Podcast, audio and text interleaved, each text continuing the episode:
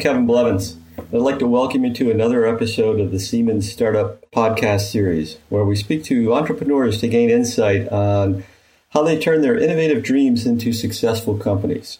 Today I'm speaking with Ryan Cook, Chief Technology Officer of Arcboat Company, a US based startup company in the greater Los Angeles area.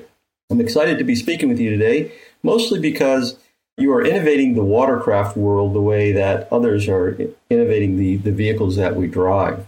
When I started preparing for the podcast, I, I started with your website, and the first thing that came up during my search was, was this statement. Arcboat Company is electrifying the world of boating, starting with high performance water boats. Hello, Ryan. Wonderful to speak with you and very much appreciate you taking the time to join us here. Before we start, please uh, take a minute and introduce yourself and tell us about your role in the company. Hey, Kevin. Thanks for having me. My name is Ryan Cook. I am currently the CTO of Arc Boats. Yeah, as part of my background, you know, after I graduated college, I worked at Boeing for about a year, and then um, got really interested in what SpaceX was working on. So I applied, got a job there, and I I worked there for almost eight years, touching everything from Falcon 9 landing to Falcon 9 10 flight reusability, and eventually working on uh, the Starship Mars rocket on uh, their flaps and primary structure. And yeah, then uh, I made the jump from SpaceX to, to work on Arc. What was it that drove you to go to Arc from SpaceX? Yeah, it's a good question. They are very different products. It was about time for me to kind of move on to something else. You know, I'd been at SpaceX for quite a bit of time. My co founder, Mitch, and myself really wanted to work on a startup that was hardware focused, but also helping with the climate change crisis. We brainstormed a couple ideas. Mitch is an avid water skier, and the more that we looked into electric boats, the more we got excited about you know working on that idea and bringing it to fruition. Well, I int- introduced the company in the opening. Can you tell us a bit more about Arcboat Company and what are some of the steps you had to go through in, in creating Arcboat and making it a viable uh, company? The first thing we had to decide was what products we wanted to start with. We're starting with the water sport market. It's the fastest growing recreational market in the US. That's one of the main reasons to start there. Also, the size of boats in that market, you know, they range around 21 feet say 27 feet in length. It's pretty conducive for, you know, building in a warehouse, building relatively quickly, and and also the size and power levels are relatively similar to that of automotive. So we're able to adapt some of the already existing electric vehicle technology and automotive into the marine space by starting in that market. That's where we decided to start.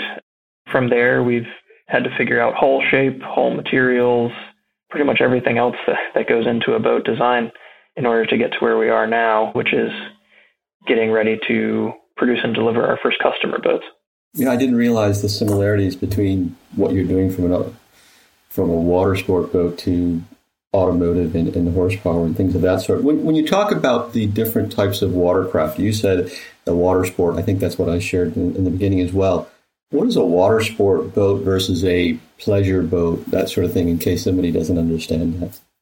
Yeah, of course. And and to be clear, the Arc One is a little bit more of like a luxury cruiser, is what I'd say, at least in terms of aesthetics and kind of the seating. You know, it doesn't have any bow seating. It doesn't have a, a speaker tower, which is something pretty iconic on water sport boats. But I mean, what a water sport boat is, is it's essentially the primary boat used for recreation on lakes and rivers in the US. So if you want to go tubing, water skiing, wakeboarding, you know, that's what a water sport boat is. Probably the next biggest recreational segment behind that would be pontoon boats and then like fishing boats. So yeah, they're, they're generally like the higher power boats you'd use for, for water sports. Well, I, I grew up in, in Michigan. Michigan boasts, what, 11,000 lakes, only second to Minnesota. I think the only state that has more is Alaska. But the point I was going to make is, is in the summertime, that's what everybody heads off to do, right? They head off and they look forward to spending the, the weekend down on the lake and things of that sort. But one of the limiting factors happens to be the seating. So can you tell me a little bit more about the seating? Because I was pretty amazed at the number of people that you could put into your Arc boat. From a weight perspective, we could fit a lot more people than 12 on the Arc 1. We really didn't want to promise more seats than was comfortable, though. So that's where the, the 12 number came from. And one thing that you might be noticing is that switching to an electric powertrain, it allows us more space. The battery packs, the, the motor, they all package below the deck. Whereas in, you know, a gas boat of similar size, the engine takes up quite a bit of space in the transom area of the boat in particular. And so you might not get as much seating as as we can afford. Uh, we basically have a flat skateboard that the deck goes on top, and then we get as much creative liberty as we want with the seating above that. Yeah, I was quite surprised at, at when when you said 12, or not when you said 12, but when I read 12, and then of course you just mentioned it. But typically, a, a boat of that size or with that many the capacity to, to seat 12 people typically is a pontoon or something of that sort. To, so to see it in a, in a pleasure craft of of your sort is, is pretty exciting. So electric boats have been around a, a while, but in the past they didn't necessarily get much traction. So why is now the right time to develop and sell electric boats? Yeah, it's a good question. One of the main reasons is that it's the same as what we're seeing in the automotive industry, but electric vehicle batteries and motors have matured enough that their performance is starting to become comparable with their gas counterparts. It's the same analogy to boats. But the, the other reason why it makes a lot of sense now for us is because, you know, the automotive industry has, at least on the EV side, been around long enough that there are now a lot more sort of off the shelf high voltage components that previously had to be all be made custom or in house that we can, you know, purchase in order to build our boats. And does battery life have something to do with it as well? It does. Those are the advancements in in electric vehicle batteries that have come in the last few years. And, can you share a little bit about the statistics of the how long your battery lasts and how it compares to to a gasoline engine on a boat? Yeah, I mean, one of the other things we had to determine with the Arc One when we were designing it was how large of a battery to put on board. The way we decided to approach the problem was sort of similar to like your iPhone, for instance. We want to give you a battery that is large enough that it lasts you all day, and then you don't need to worry about it. Because the way that people use boats is so infrequently that as long as your boat can last you the entire day, you actually tend to have a lot of time to charge it between uses. So that's where our current pack size came into play. You know, we looked at how a typical boater would use their boat, derived what we call a time at speed curve, since speed is heavily influential on how quickly you're going through your battery. And then we sized the pack in order to ensure that someone would get, you know, on average three to five hours of usage during the day, which is, you know, a full day for most people. And do you run into problems related to batteries over time? I'm thinking about my iPhone since you mentioned it, right? So over a certain period of time, my batteries just don't seem to charge quite as well. Do we see the same thing in things like electric boats and cars as well? The main difference in all electric vehicles, but also in our boat, is that you quite rarely go from full 0% to full 100% of your battery pack that's where you might start to get some degradation over time. The, the second really important one is thermal control. So your iPhone, for instance, has very poor thermal control. It's basically whatever the battery pack can conduct away through the enclosure on the iPhone into convective currents in the surrounding air. On our boat, we have, and what's you know also true of electric cars, uh, we have these liquid cooled systems that ensure that the batteries never reach above a certain temperature, which might cause degradation over time.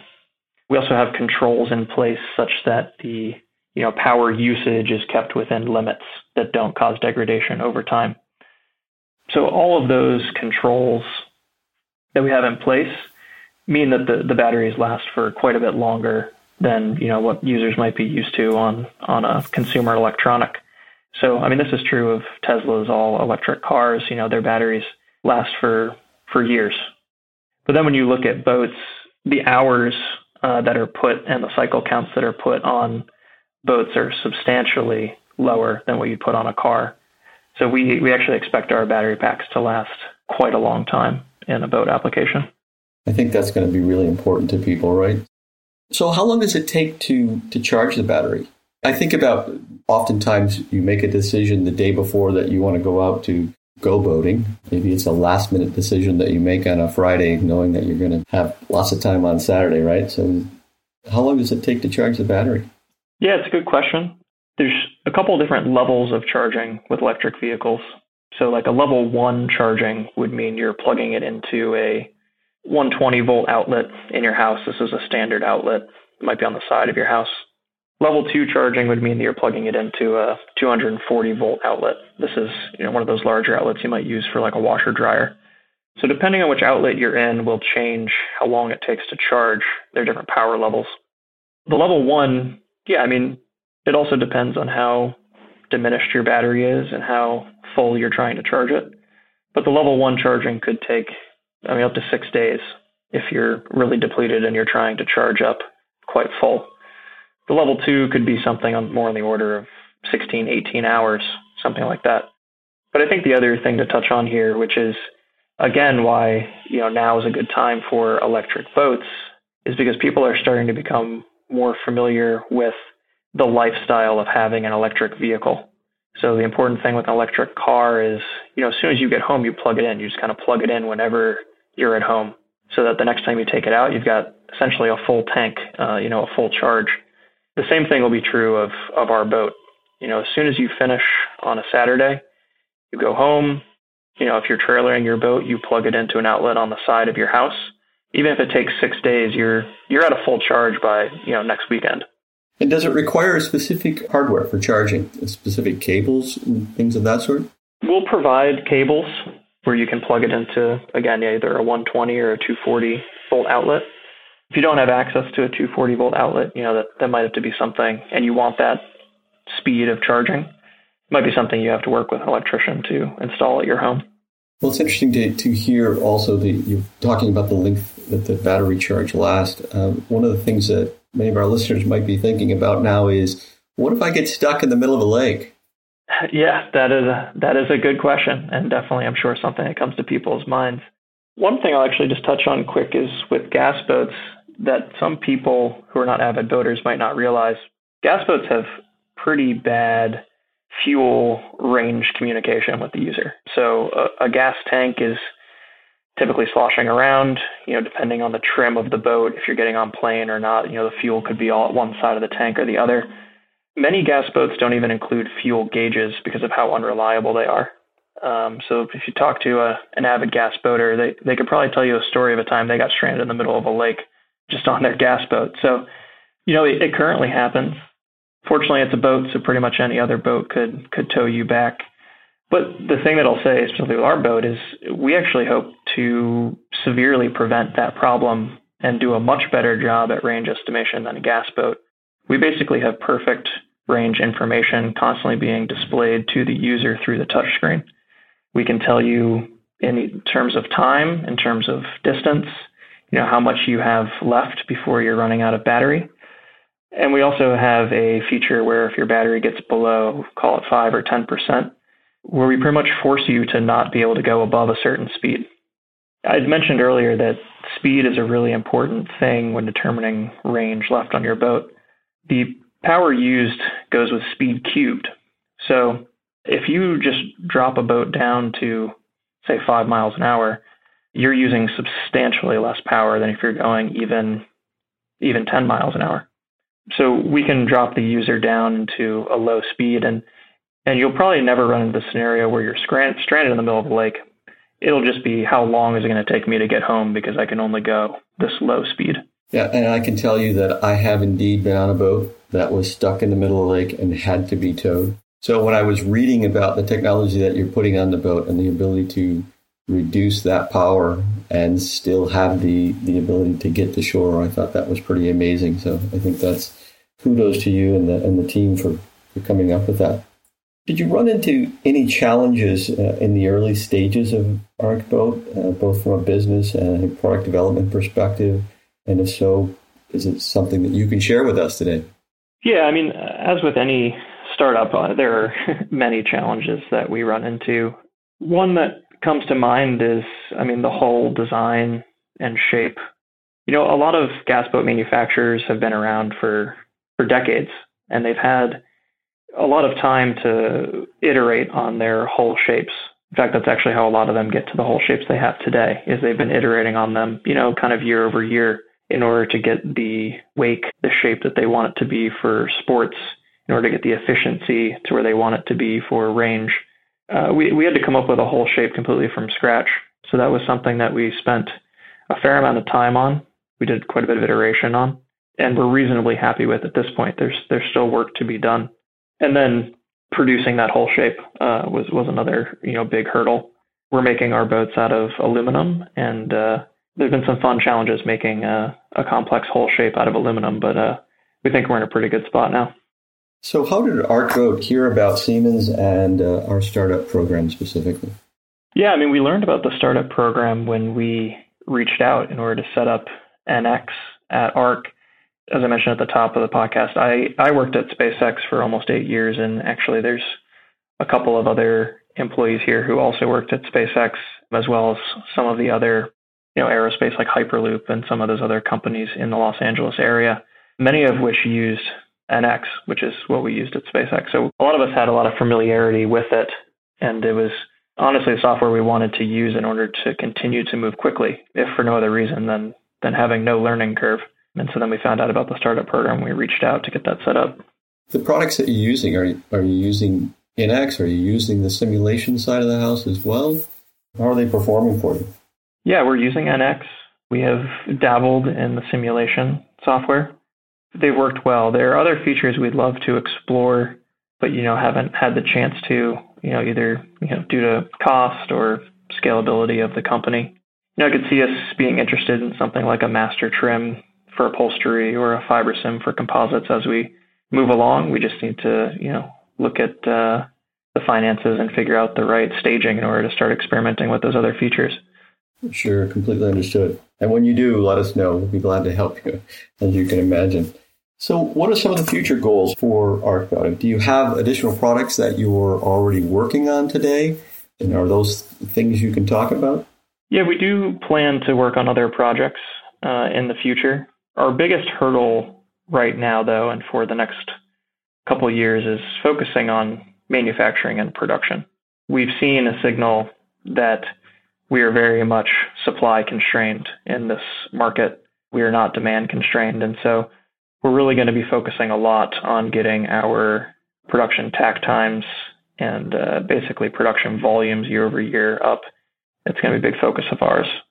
So, as you move toward manufacturing and production, do you anticipate specific challenges or technical or business issues that you, you think you're going to run into? Absolutely. It's been said by other people in the manufacturing space, but making one of something is easy. Making thousands of something is very, very hard. We now have a, a quite reliable, fun, high performant boat that we've been enjoying. Uh, we can't wait for our customers to enjoy, but we now need to go design and build the machine that makes the machine. And that will be a whole new other set of challenges, not just technically, but also logistically. Our supply chain is international, parts coming from Europe, Asia, all across the US. Getting all those logistics nailed down and everything getting to the production line in order to hit high production volumes is a is a very large challenge that we're entering into now. And as you move to production, are you planning to build in multiple locations, or are you you focused on a single location at this point and looking to to grow later? We're currently focused on a single location. The company is is small enough that it doesn't make sense to have multiple locations, um, and so we'd like to co-locate production and engineering for the time being. But we certainly don't rule it out for the future as we get into higher rate production. It adds an awful lot of value having production and engineering side by side as we've seen in, in many instances across history, right? So it's interesting. So shifting our focus a bit, do you have any advice or words of wisdom for starting a venture like this? What might you share with our any budding entrepreneurs that we might have listening? Well, first of all, I'm I'm always a huge fan of hardware startups, so I, I encourage more people to go after uh, physical products. But certainly in the hardware space, the, the sooner that you can build something and start learning from it, the faster overall you will move. The thing that you can build today is is almost always better than the thing you can build in a month.